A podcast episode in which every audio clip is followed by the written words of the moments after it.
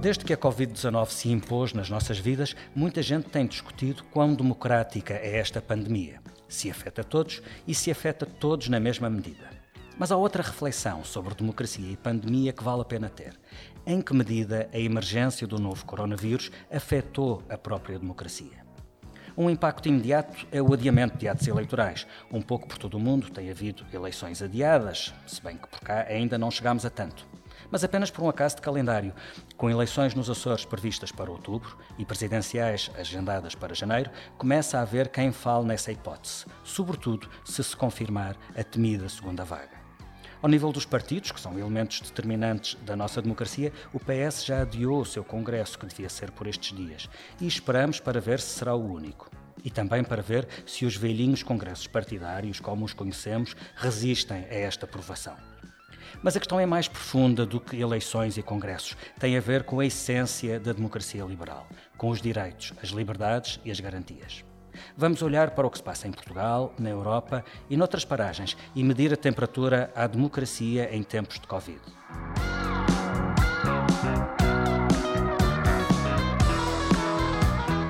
Eu sou o Felipe Santos Costa e esta semana vou conduzir a conversa num formato diferente do habitual. Tenho não um, mas dois convidados para esta troca de ideias. A Marina Costa Lobo é investigadora principal do Instituto de Ciências Sociais e coordenadora do Observatório da Qualidade da Democracia. Bem-vinda, Marina. Bem-vinda, obrigada. E o António Costa Pinta é investigador coordenador também do Instituto de Ciências Sociais da Universidade de, de Lisboa. Obrigado, António. Marina, começo por si. Em meados de abril, já que o país sob o estado de emergência, foram divulgados os resultados de um estudo sobre a qualidade da democracia no mundo, eh, pela organização eh, Varieties of Democracy, que colocava Portugal no, como sétima melhor democracia do planeta. O estudo, obviamente, foi feito antes da pandemia que parou o mundo eh, e que justificou uma série de restrições às liberdades dos cidadãos e também em Portugal. Genericamente, a pandemia beliscou a democracia? Portanto, uh, bom dia, bom dia novamente e obrigada pelo convite para estar aqui.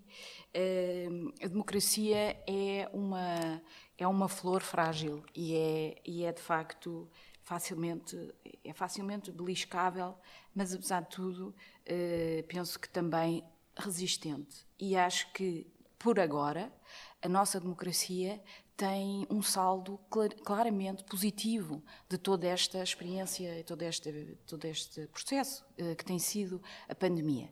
Nós tivemos esse resultado do ranking de Varieties of Democracy, que naturalmente não tinha em consideração uh, a atualidade, não é? Uh, e coloca Portugal muito bem posicionado. há vários rankings. Não, não penso que se possa, fazer, se possa ter uma imagem realmente totalmente positiva da democracia portuguesa. Eu não penso isso. Eu, eu tenho uma, uma, uma, uma percepção talvez um pouco menos positiva mas sem dúvida que uh, existem pontos muito positivos neste momento na forma como Portugal olha, uh, tem lidado com esta questão da pandemia e nós vemos isso nos inquéritos mais recentes que nós temos realizado também com ICS e ISCTE, com o Expresso, e nós vemos que há um apoio generalizado da população à forma como Portugal, os dirigentes políticos têm lidado com esta pandemia, seja o Presidente da República, seja o Primeiro-Ministro, seja a Ministra da Saúde, DGS e até Rui Rio, muito criticado, não, obviamente, uma, em popularidade como esses outros órgãos eh, e pessoas que eu, que eu aqui mencionei, mas também o, o saldo é positivo. Portanto, esta, este consenso que se gerou é, uh, tem sido visto, uh, tem sido apreciado uh, pelos portugueses e para não ir muito longe, vemos aqui ao lado em Espanha como a polarização e o desacordo entre, entre partidos tem gerado uma enorme insatisfação. E pior do que uma enorme insatisfação, uma falta de consenso sobre o seguir as regras seguir as regras. E isso não aconteceu aqui em Portugal e claramente isso beneficiou-nos porque à partida nós, nós tínhamos uma situação muito, muito difícil. Temos das populações mais envelhecidas do planeta, temos um, um, um, uma, um sistema nacional de saúde muito, bastante frágil, como nós sabemos, temos o número de camas para cuidados intensivos mais baixo do, da União Europeia, portanto nós entrávamos nesta pandemia extremamente, uh, uh, quer dizer, de um ponto de partida muito, muito frágil. E isto foi uma resposta com dificuldades, naturalmente, mas foi uma resposta penso que um saldo é larguissimamente positivo. Tem, algo, tem, tem alguma uh, sugestão para explicar esta diferença de comportamento dos agentes políticos em Portugal e em Espanha? Talvez que, porque em Portugal, apesar de tudo, as coisas correram bem e em Espanha talvez tenham corrido tão mal quanto era possível que corressem? Bom, à partida nós tínhamos, tínhamos atores políticos que já eram, que já trabalhavam em consenso eh, antes da pandemia. Portanto, eh, este acordo entre Marcelo Rebelo de Sousa e Costa é algo que começa em 2016, quando Marcelo é eleito, e que, em que ele, de facto, tem um papel de, de, de, de sustento, de apoio, que aliás é muito criticado à direita e que está agora a colocar questões sobre que tipo de candidatos é que nós devemos ter nas presidenciais. Mas isto foi algo que uh, foi feito porque isto já é assim que Portugal funciona. Enquanto isto que em é, Espanha a crispação Espanha, era enorme. É enorme, tal como existe, como ela é nos Estados Unidos, tal como ela é no Brasil. E, portanto, o que está antes, depois é aí que assenta a pandemia. E aqui, este consenso que é tão é, é, é mau, muitas vezes é mau e é criticado, porque para eh, termos debates a sério sobre questões como a corrupção, sobre questões como a transparência, sobre questões como as reformas que são precisas fazer e que é, e, e que é difícil fazer, uh, aqui funcionou muito bem. Mas uh, deixe-me dizer também algo de estrutural que pode ser um fator importante, que é esta questão do semipresidencialismo. Nós temos um regime semipresidencial, por exemplo, ao contrário de Espanha, e esse regime semipresidencial, por natureza, divide os poderes. Portanto, nós não temos um governo centrado exclusivamente no Primeiro-Ministro, não é um regime parlamentar centrado exclusivamente no, Primeiro-Ministro, como é, por exemplo, o caso do Reino Unido. Nós vemos agora que Boris Johnson recusa-se a demitir Dominic Cummings e não há um contrapoder que, de facto, Uh, lhe possa impor uma decisão diferente. E nós, no semipresidencialismo, quando temos um partido que controla uma instituição e temos outro partido que controla a outra, isso naturalmente uh, obriga a um diálogo e, supostamente, e de facto tem sido assim, obriga a algum consenso, especialmente nos primeiros mandatos, que é isso que nós estamos a ver. Não quer dizer que no segundo mandato as coisas não bipolarizem novamente e, as, e, e, não haja. Porque há realmente diferenças e as coisas vão acontecer. Mas aqui, eu, e isto também se viu no passado, as pessoas gostam de ter. Uh, pôr ovos diferentes nos cestos diferentes, gostam de ter, tem, tem sido assim, presidente de direita, governo mais à esquerda nos últimos tempos, mas também que haja um certo diálogo e que haja um entendimento, e aqui, sem dúvida, que isso nos favoreceu. António, eh, pegando precisamente na deixa uh, da Marina, o, o, teste de stress da pandemia demonstrou uh, a eficácia e a adequação do sistema presidencial? É, sem dúvida, estou de acordo. Eh, com o que eh, acabou de dizer a Marina no que toca ao sistema semipresidencialista em Portugal. Eh, parece, no entanto, que alguns fatores, fundamentalmente quando comparamos Portugal com Espanha, e essa foi sempre a pergunta sistemática que a imprensa internacional fazia no caso, no caso português, houve vantagens de antecipação mas eu creio que uh, três fatores foram importantes para a eficácia, digamos assim, para o governo em funções, neste caso do Partido Socialista, gerir esta conjuntura pandémica. A primeira é uh, um fator de cultura política, ou seja, uh, os portugueses têm uma cultura de deferência e de respeito, vida e por vezes até de obediência em relação ao Estado, que neste caso foi favorável. Neste Há dimensões caso, podemos dizer onde, que o respeitinho foi é, bonito. Claro, como por exemplo o facto de nós termos uma sociedade civil relativamente pouco resiliente, por exemplo, em termos de conflituosidade social, para dar apenas algum, algum exemplo, uh, e muitos, uh, muitas manifestações na Europa representaram essa diversidade, não é verdade? Mesmo na conjuntura pandémica. Isso costuma ser apontado em, em, relação a Portugal como um problema, não como Exatamente. uma vantagem. Neste, Neste caso... caso... foi uma vantagem. A segunda, e devo dizê-lo com toda a sinceridade, mas isso já remete para uma opinião minha, uh, uh, Portugal é ainda hoje um Estado centralizado. Uh, a descentralização é administrativa, não é regional, do ponto de vista político, e, portanto, o aparelho de Estado foi, neste caso, mais eficaz do que nós poderíamos estar à espera. Ou seja, a unidade entre eh, dirigentes políticos, eh, consultoria científica e eficácia do aparelho de Estado, neste caso do aparelho do, do Serviço Nacional de Saúde, foi bem mais eficaz do que nós poderíamos, poderíamos esperar. Noutras conjunturas do passado não foi. Lembremos-nos, por exemplo, o drama dos incêndios, só para dar um exemplo de ineficácia, digamos assim, do aparelho de Estado para resposta a uma crise que, neste caso, não era uma crise, uma crise pandémica. Portanto, houve aqui um, uma espécie de, de, de, círculo virtuoso que fez com que a resposta uh, do sistema político e do governo fosse uma resposta positiva. Acresce, é verdade, que, uh, uh, sob o ponto de vista também do Parlamento, nós tivemos uma, enorme, um enorme consenso com pequenas exceções, mas nós estamos a falar de mais de 80% do Parlamento apoiando o estado de emergência. Deixa, Está. Deixa-me pegar só nessa. Posso nessa, responder a, só, só à pergunta do minuto? Houve um verdadeiro problema para a democracia portuguesa com o estado de emergência?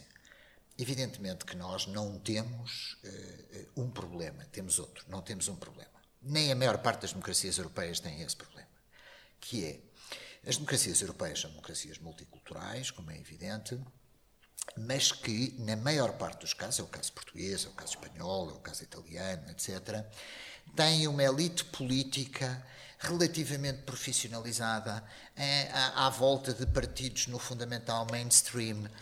A resposta à crise pandémica foi uma resposta muito com base na evidência científica, não é? Eh, não temos os problemas de ter, por exemplo, grandes minorias eh, que teriam que ser desrespeitadas no seu direito é, por exemplo, minorias religiosas que não reconhecem as vacinas, que não reconhecem este tipo de crises, mas que estão presentes no Brasil e estão presentes nos Estados Unidos. Portanto, nós não, não temos esse problema. Tínhamos um segundo que remete para os direitos fundamentais. E esse não houve, não representou nenhum problema para a democracia, para a democracia portuguesa, mas eu gostava de salientar, no entanto, que o único partido uh, que colocou a questão dos direitos fundamentais, fundamentalmente do direito à greve e outros, foi efetivamente o PCP. Foi muito interessante, no último debate na Assembleia da República, nós verificarmos que à esquerda o Bloco, que teve, o Bloco de Esquerda, que teve uma posição de grande apoio ao governo, evidentemente, nesta conjuntura de exceção, agora veio na fase de recuperação da pandemia, mas sobretudo da crise económica, veio já colocar algumas bandeiras no que toca a direitos sociais e a direitos políticos fundamentais, que praticamente ficaram apenas na área do PCP.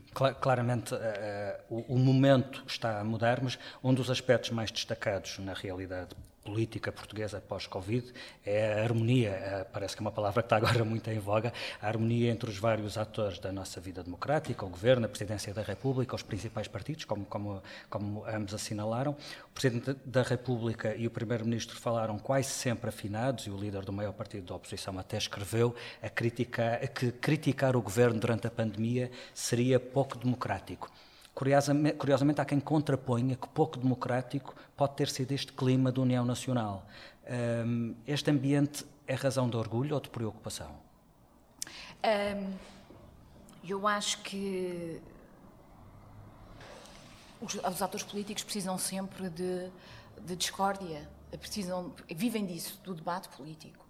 Um, isso é, é bom, e, mas. Uh, tem que se ver em que moldes é que isso é que isso eh, pode acontecer, porque eu penso que no momento da pandemia, no momento da, do estado de emergência, da pandemia no seu auge, no momento do confinamento, havia eh, necessidade de passar uma mensagem clara aos cidadãos uh, daquilo que era necessário fazer. E aí eu coloco a questão de, também da, da proximidade da relação do governo com a comunidade científica em Portugal, que eu acho que é algo que também é um, foi um fator distintivo do caso português e que nos uh, favoreceu e que é bastante importante. Do governo, deixa-me acrescentar, e de todos os agentes políticos. Aliás, havia, havia briefings uh, com a comunidade científica onde se juntava o governo, o Presidente da República e os líderes dos vários partidos.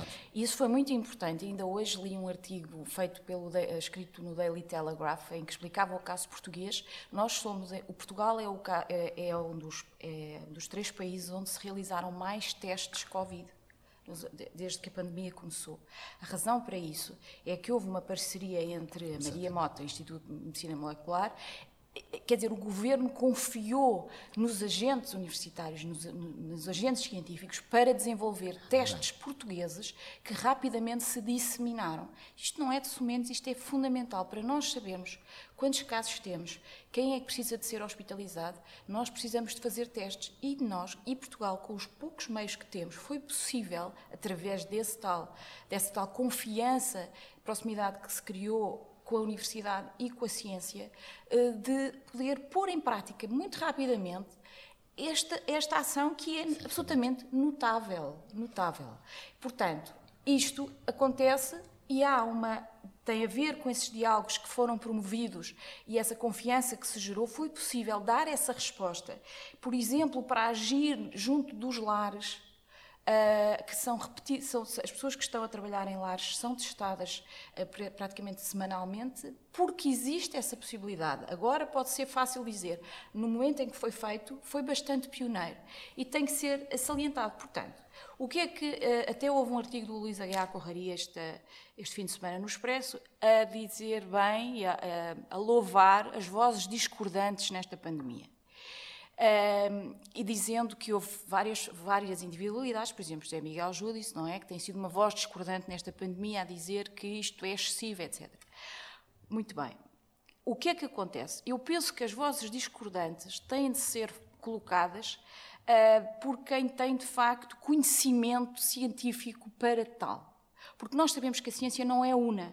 E, é, e, e, estas regras que nós estamos a seguir também vão mudando, que é algo que os cidadãos até é, comentam, não é? Porque há um momento em que nos dizem não, podes, não podem usar máscaras, no dia passado duas semanas já podem. Porque a ciência não, não, não, não é algo de, un, de uno. A ciência é feita de várias vozes e vai mudando. Isto é, isto é algo de difícil comunicação. Porque uh, as, uh, uh, aquilo que é para ser feito vai mudando. Isto é fundamental que se faça com algum cuidado.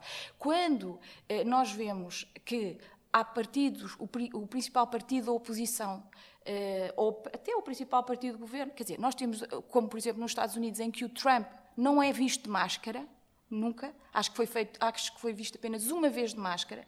Ele está a incitar a um certo tipo de comportamento que é que vai completamente contra aquilo que agora a comunidade científica está realmente a advogar. Aliás, não só não segue as indicações científicas, como, como zomba delas e promove, uh, promove medicamentos exatamente. que claramente é importante. Uh, aqui há, eu acho que há dois patamares de debate. Há o patamar de debate em que nós temos um presidente que promove aquele medicamento que eu não consigo dizer o nome, porque é bastante complexo, hidro... Sim, mas para além disso, mas também promoveu a, injeção, a, a ingestão de desinfetantes, Exatamente. portanto nem precisamos dizer o um nome difícil. Um, e depois temos patamares de debate em que uh, a opinião científica é realmente tida como uh, o, o patamar básico a partir do qual se podem realizar debates. E eu acho que isso é, é, algo de que nós nos podemos é, orgulhar e acho que é positivo que nós não estejamos a discutir o uso das máscaras, é, pelo menos do ponto de vista de governo dizer alguma coisa e o principal partido da oposição dizer outra.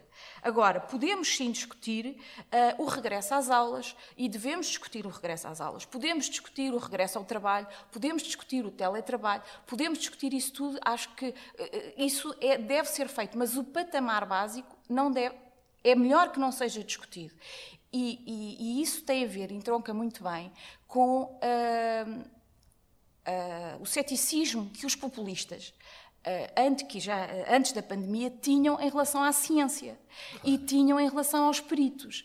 E aqui, eh, porquê? Quando nós falávamos de alterações climáticas, quando nós falávamos de, das vacinas, como, como o António já referiu, quer dizer, guerras enormes, intermináveis, entre aqueles que recusavam a opinião dos peritos e aqueles que, que, que as seguiam salvaguardando o facto dos peritos uh, terem algumas divergências entre si, mas há também opiniões uh, que são maioritárias sobre que de facto existe o um problema de alterações climáticas, que de facto as vacinas é algo de bom. Depois podemos ver em particular uma ou outra, mas quer dizer, há opiniões consensuais.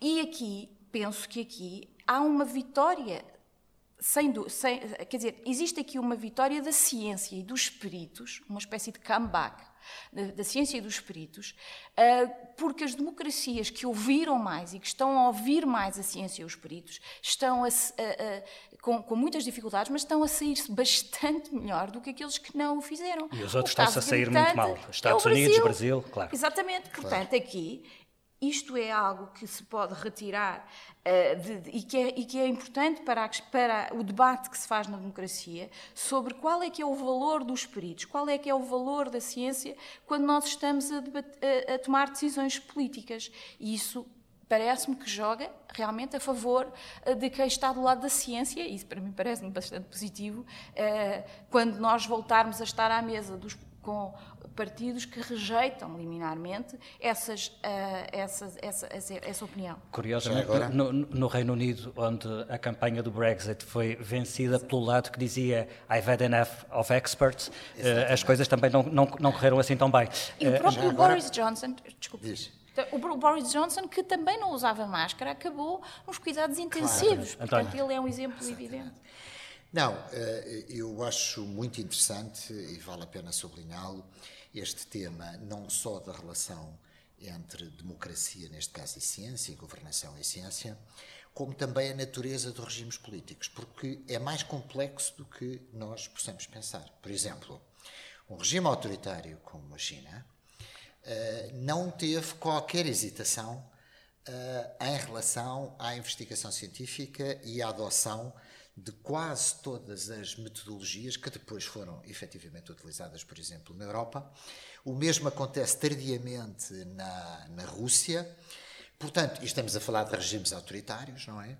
Enquanto que, por exemplo, no caso de Trump ou no caso de Bolsonaro, isso não acontece. Eu acho que vale a pena, sob esse ponto de vista, salientar duas coisas. A primeira é, eh, e isso passou-se no caso europeu, eu, nós temos grande dificuldade a falar nisto, mas remete para a diversidade de culturas políticas. Por exemplo, eu não quero avançar muito, mas a decisão da Suécia de fazer o que fez eh, remete não só para uma cultura política que já cultiva, digamos assim, a distância social, mas também, ao contrário do que se pode pensar, eh, quando nós estudamos, por exemplo, as práticas eugenistas no passado, para modelos de atitudes diferenciadas, nomeadamente em relação à velhice e em relação às faces etárias, independentemente do valor da vida humana. Ou seja, existe aqui alguma diferença de culturas políticas, mas o que eu gostava de, de sublinhar era o segundo aspecto, que é mais do que o populismo, é muito interessante nós observarmos a prática de Trump e Bolsonaro, não é? Porquê? Em primeiro lugar, porque nós estamos a falar de atores sem experiência política, não é? O caso Bolsonaro, ele anda há 30 anos, já se sabe, no Congresso. Mas, mas não parece ter aprendido imenso. Não, mas estamos a falar efetivamente de, do que é ou pode ser a gestão populista de uma crise pandémica. Eu estou mais interessado, mas é na recuperação económica. Eh, no fundo, Trump não diz, mas não está muito preocupado com a, a eventual morte mais ou menos darwinista de uma parte significativa da Aquela população ideia de que temos todos de morrer algum o dia. O mesmo se passa, evidentemente, com Bolsonaro e depois dinâmicas de subversão e de atitudes perante a ciência que, aliás, expressam segmentos da sociedade, não vale a pena estar a iludir. Uh, há muitas atitudes perante a ciência de Trump ou de Bolsonaro e que são uh, comuns a muitos setores da, da sociedade. E, portanto, esta gestão, independentemente desta crise pandémica, independentemente das diferenças entre Bolsonaro e Trump, são muito interessantes sob esse ponto de vista. O que é uma liderança populista a gerir uma crise pandémica com base em modelos antissistema, anticiência, antirracionalidade, digamos assim, até da gestão da coisa pública que caracteriza o populismo, mais do que democracia versus autoritarismo, porque é um... a China é um regime autoritário e não se baseia nesses princípios. Há aqui um teste do algodão cujo resultado está a ser bastante, bastante eloquente. Queria, queria pedir-vos a opinião sobre ainda uma questão uh, uh, portuguesa, é uma questão destes dias, porque um dos elementos constitutivos de qualquer democracia é a liberdade de imprensa e as condições objetivas do exercício do jornalismo com liberdade e pluralismo. Há anos que uma das principais ameaças a essa liberdade, sabemos todos, são, são, as restrições financeiras. Há uma crise do modelo de negócio do jornalismo que se arrasta há mais de uma década, enfim, não cabe aqui discutir isso, mas tudo o que já era difícil tornou-se quase insustentável com esta pandemia. O Governo respondeu com um programa de compra de publicidade que permite injetar antecipadamente 15 milhões de euros em diversos órgãos de comunicação social. Houve quem aplaudisse essa preocupação com a sobrevivência da imprensa, outros viram esse gesto como uma forma de condicionar a liberdade desses órgãos de comunicação social, entre aspas, comprando-os. Como é que veem esta polémica? A pergunta é para ambos. António. Eu, se calhar, posso começar porque sou o que tenho menos a dizer sobre isso.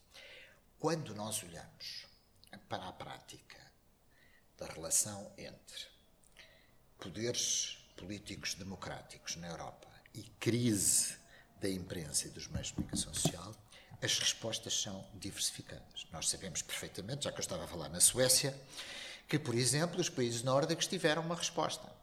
E grande parte dessa resposta é um apoio financeiro estável e estrutural a órgãos de comunicação social. O mesmo se passa em parte na Alemanha, ao contrário do que eh, poderemos muitas vezes pensar. No caso português, eu confesso que não tenho, eh, não tenho resposta. Ou seja, esta opção, esta opção é uma opção conjuntural, não é? É uma opção crise de publicidade, crise pandémica, vamos injetar publicidade uh, pública nos meios de comunicação social, adotando mais ou menos uma norma em função, enfim, da prática da comunicação social e do, da, da, importância, entre aspas, de cada jornal, etc., etc., de cada meio de comunicação social. Mas é conjuntural, eh, porque efetivamente, como Marcelo Rebelo de Sousa tem muitas vezes apontado, o problema é um problema estrutural. Que tipo de relação devem ter os poderes públicos? Em alguns casos, nós tivemos dinâmicas, como nos países nórdicos, de nacionalização de meios de comunicação social, que, aliás, enfim, já tem uma tradição relativamente antiga. Eu não tenho uma resposta entre aquilo que se poderia chamar uh, o livre mercado, deixando ao mercado ir resolvendo esse, esse problema, e o nível de intervenção estatal que, no caso português, será sempre muito complexo de gerir do seu ponto de vista, do seu ponto de vista político. Marina. Um, eu tenho, eu tenho vi, eh, lido uh, sobre esta questão e aquilo que me, que me, parece é o seguinte: quer dizer, nós temos que olhar para esta questão da publicidade institucional do ponto de vista da relação do Estado uh, com a comunicação social ao longo ao longo dos últimos anos. E de facto eu acho que a comunicação social em Portugal foi uma das grandes vítimas da crise da zona euro. E, e, e, o que nós temos assistido ao longo da última década é de, de, de uma crise enorme de saída de recursos humanos, de diminuição de quadros, de uma, um, um, um, corte nas pessoas mais séniores e mais experientes do jornalismo a favor uh, de pessoas que, que, têm de ser recrutadas, mas que depois uh, são relativamente inexperientes uh, em lidar com o poder político. E, portanto, isso é uma crise, a crise que existe na, nos média em Portugal, que o Filipe conhece muito melhor do que nós, é real, é profunda. E não é de agora a pandemia chegou em cima, lá está, de uma situação altamente problemática que dura desde a crise, mais acentuadamente, mas também já existia antes. Porque existe um, um problema estrutural que é, é os portugueses uh, veem a televisão, sim senhora, mas não leem jornais. Os portugueses não leem jornais, portanto não vale a pena Vale a pena sempre comparar com a, questão, com, com a Europa, mas Portugal é um caso muito sui generis do ponto de vista da comunicação social, porque a nossa sociedade civil lê muito poucos jornais, vê sim senhora televisão, mas não está muito interessada em ir procurar realmente a comunicação social de qualidade. Em cima disto, temos um problema que se acentuou com a crise, que foi esta endogamia enorme que existe entre política e comunicação social. Quem escreveu um livro muito interessante sobre isto foi a Rita Figueiras, que é, é professora na Universidade Católica e que tem um livrinho da Fundação Francisco Manuel dos Santos sobre agora não me lembro do título, mas é sobre os comentadores sim, na sim. televisão. Pois, e ela mostra que Uh, basicamente, aquilo que aconteceu nos últimos anos foi que houve uma, uma, uma preponderância enorme de comentadores que não são, são políticos que comentam e que estão permanentemente na televisão a explicar às pessoas aquilo que é a, a realidade. E, portanto, essa realidade não é uma realidade minimamente uh, externa à política, é uma realidade apenas política e partidária parlamentar, inclusivamente, uh, sobretudo de alguns partidos, e nem sequer estão representados proporcionalmente na Assembleia, uh, não, nem sequer estão representados na televisão proporcionalmente à Assembleia da República porque há, uma, há, há, mais de uns do que outros. Portanto, isto é um problema. Em cima disto, agora vem a publicidade institucional, que, aliás, não é novo. Agora, o que aconteceu foi que houve um aumento da publicidade institucional, mas ela já existia, ela era recorrente, e agora? Chegamos finalmente à questão dos critérios. Eu, parece-me. Não, não, não, não vi o decreto, não vi, Uh, mas não consegui perceber que critérios é que foram utilizados tão transparentes para a distribuição dos valores. Não consigo perceber. E, e acho que uh, uh, o cidadão médio português não percebeu absolutamente nada. E não me parece que seja. Acho que é acho que é algo que poderia ter acontecido, mas que deveria ter sido muito melhor preparado do ponto de vista dos critérios, do ponto de vista da transparência, porque isto não vai ser uma situação. É uma situação conjuntural, mas, ah, como dizia alguém, o provisório é que dura, não é? E, portanto, isto não vai, uma vez montado o esquema, provavelmente vai continuar. Aliás, ele já existia, apenas não era, não era do valor que agora, ah, que agora ah, está a ser transferido vai criar uma. Eh, eh, quer dizer, já existia essa endogamia, porque uh, tudo em Portugal, em Portugal ser independente do Estado é muito, muito difícil e ehm, esta situação vai piorar as coisas. Por exemplo, uma, uma questão que não se falou e, que pouco, e, e onde pouco dinheiro foi colocado, a imprensa regional, que morreu nos últimos 20 anos, a imprensa regional morreu. Quer dizer, não pode haver política regional que não seja minimamente escrutinada. Mas é o que acontece em Portugal. Nós não temos escrutínio de política regional, de política local. E não houve um. Poderia ter sido feito algo, de um sinal, dar um sinal, nós vamos investir em rádios locais. Porque já que vamos distribuir dinheiro, então vamos tentar reenquadrar este, este, este, este setor. Mas não foi isso que aconteceu. Aquilo que me parece que aconteceu foi reforçar os grupos dominantes e não olhar a mais ninguém. Muito bem, dava todo um outro debate, fica, fica pré-agendado. Uh, aproveito, uh, Marina, a teres referido a, a crise da zona euro, porque estamos perante a iminência de outra, de outra eventual crise da, da zona euro. Desde desde o primeiro momento ficou muito claro que na Europa ou havia uma resposta conjunta, robusta e sem condicionalismos que agravassem as diferenças entre eh, países ricos e países pobres, ou pode repetir-se uma crise económica eh, semelhante, ou mesmo bastante maior que a de 2008, afetando sobretudo as economias mais frágeis e dependentes eh, como a nossa. António, como é que vê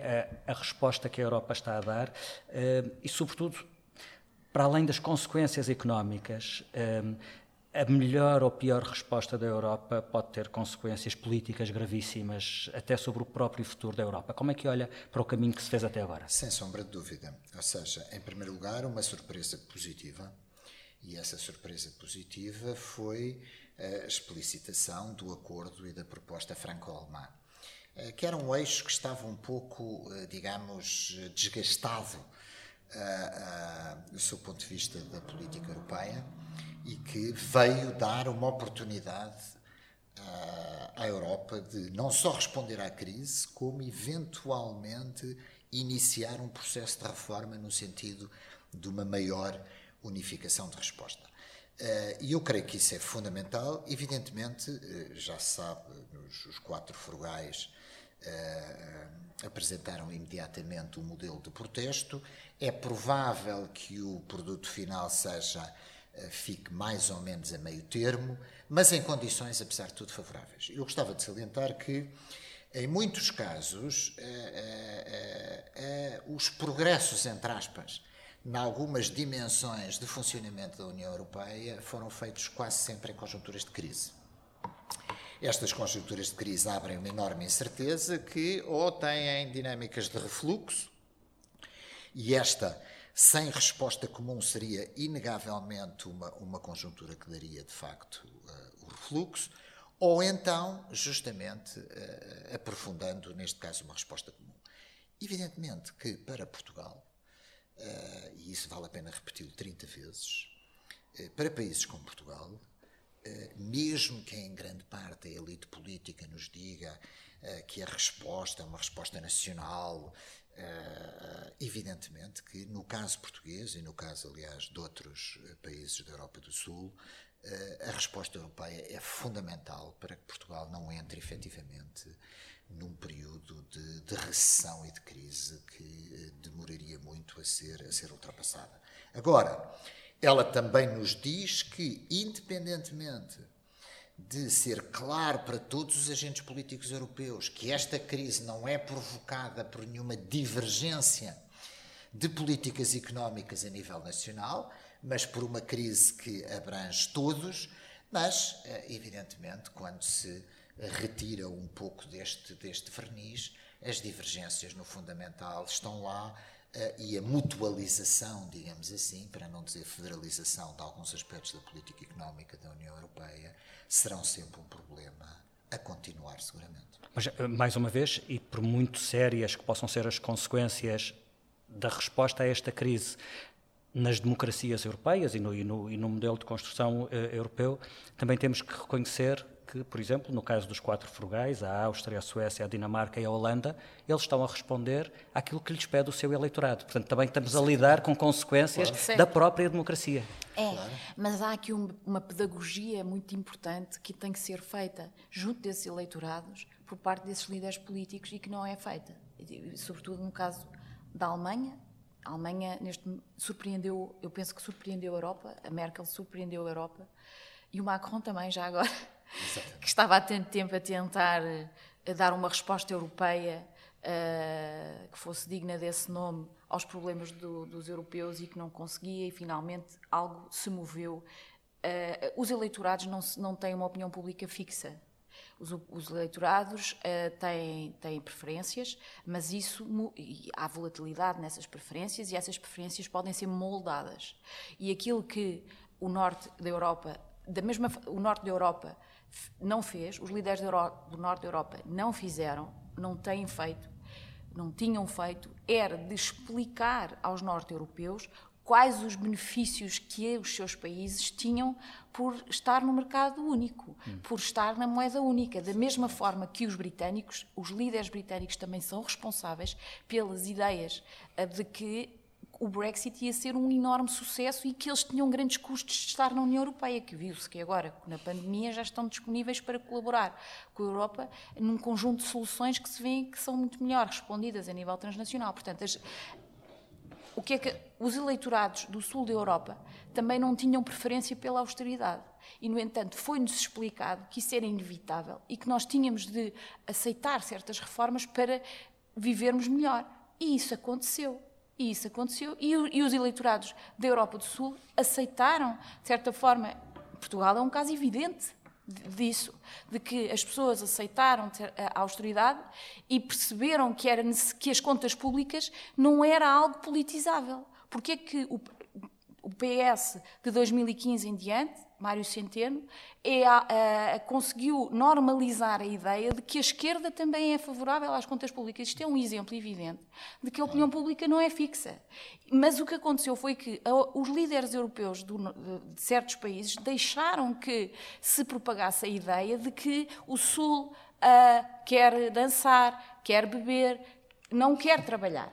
Isto é, isto é péssimo para a Europa. E, portanto, essa pedagogia é fundamental. Responder aos eleitorados, sim, mas é, uma, é muito interessante, é muito mais interessante do que uma relação fixa. É algo que é dinâmico. O caso de Merkel, aliás, é muito interessante, porque na crise de 2008 ela estava Marina, a seguir o impulso do seu eleitorado, que não queria ajudar os países do Sul, e neste momento ela optou por liderar o seu eleitorado. Sem dúvida. Mas a Merkel lidera quando quer. Na crise dos refugiados, as preferências claro. dos alemães não, não era pelo, pela entrada de migrantes, e ela liderou no sentido de dizer: não, senhor, nós vamos dar dar uma resposta de abertura a esta crise e vão entrar aqui um milhão uh, de, de, de, refugiados. E assim foi, e, e, e, houve problemas iniciais, mas o que é facto é que neste momento não se ouve muito falar e até o tema da imigração está relativamente despolitizado na Alemanha. Mas não te esqueças Portanto, coisa. a coisa é dinâmica. Os não digo que é fácil, não é fácil, mas não é, é por acaso, Marina, que os frugais têm todos um desafio populista interno muito significativo. É verdade. É que o que une a Áustria, a Suécia, a Dinamarca e a Holanda é, pelo menos há 10 anos a esta parte, um desafio populista interno muito, muito significativo. E se há uma certeza que temos, e se há uma certeza que temos é que as crises em geral e os momentos de incerteza são pasto para populismos. Eh, Sem dúvida. Eh, e, portanto, eh, houve alguma percepção de que os movimentos populistas Uh, uh, ficaram silenciados durante os dois, três meses de impacto maior da crise, talvez porque o populismo não lida bem com a realidade e deixou que ela uh, existisse por si, mas a verdade é que, perante a perspectiva de uma crise económica, esses movimentos começam a cavalgar a onda. Vimos ainda recentemente em Espanha grandes manifestações promovidas Sim. pelo Vox. Sim. Exatamente. Não sei se queres. Exatamente, mas Uh, uh, eu acho que vale a pena salientar um ponto a propósito da dinâmica populista. A crise uh, pode agora unificá-los em termos de agenda, mas os partidos populistas respondem a agendas muito diversificadas.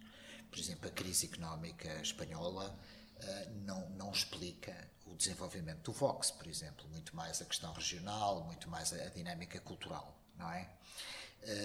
Na Dinamarca é muito mais, por exemplo, o chamado egoísmo do Estado Social. A questão da imigração, a questão do acesso ao Estado Social dos países nórdicos, etc. É muito, eu diria que é muito variável. Em França, nós não observamos, por parte, por exemplo, de Marine Le Pen, nenhuma uh, dinâmica populista, por exemplo, anti-confinamento. Eh, portanto, eh, as respostas são muito diversificadas. Eu acho que agora sim, com a crise, uh, agora sim, com a crise económica, vamos ver. Mas talvez, talvez a resposta europeia, provavelmente pela primeira vez, consiga globalmente diminuir um pouco esta dinâmica populista, na medida em que pode provocar uma reação bastante positiva e rápida de recuperação económica da maior parte dos países europeus. Marina, a oportunidade Sobra está a Hungria, aí. Mas isso é outra questão. A oportunidade está aí, vê-la a ser uh, aproveitada? Eu acho que a oportunidade está aí para. Quer dizer, estes populismos, como o António salientou, os, sobretudo no norte da Europa, têm tentado politizar mais temas como a imigração, sobretudo a imigração, por razões culturais, em parte também por razões económicas, mas muito, muito por razões culturais. E quando se, fala de pandemia, estamos a falar de saúde pública, a relação entre saúde pública e pandemia e imigração pode não ser automaticamente evidente. Portanto, é preciso assentar um bocado a poeira para eles perceberem como é que podem tirar partido desta situação.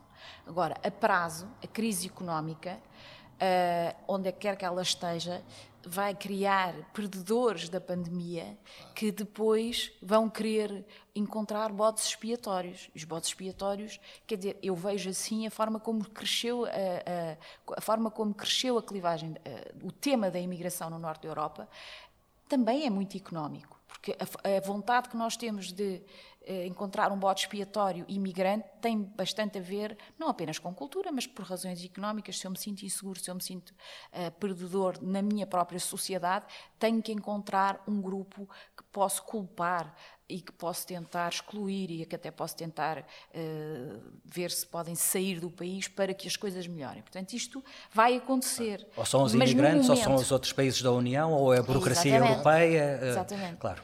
Agora, isto ainda é, ainda é cedo para ver como é que se podem politizar essas questões.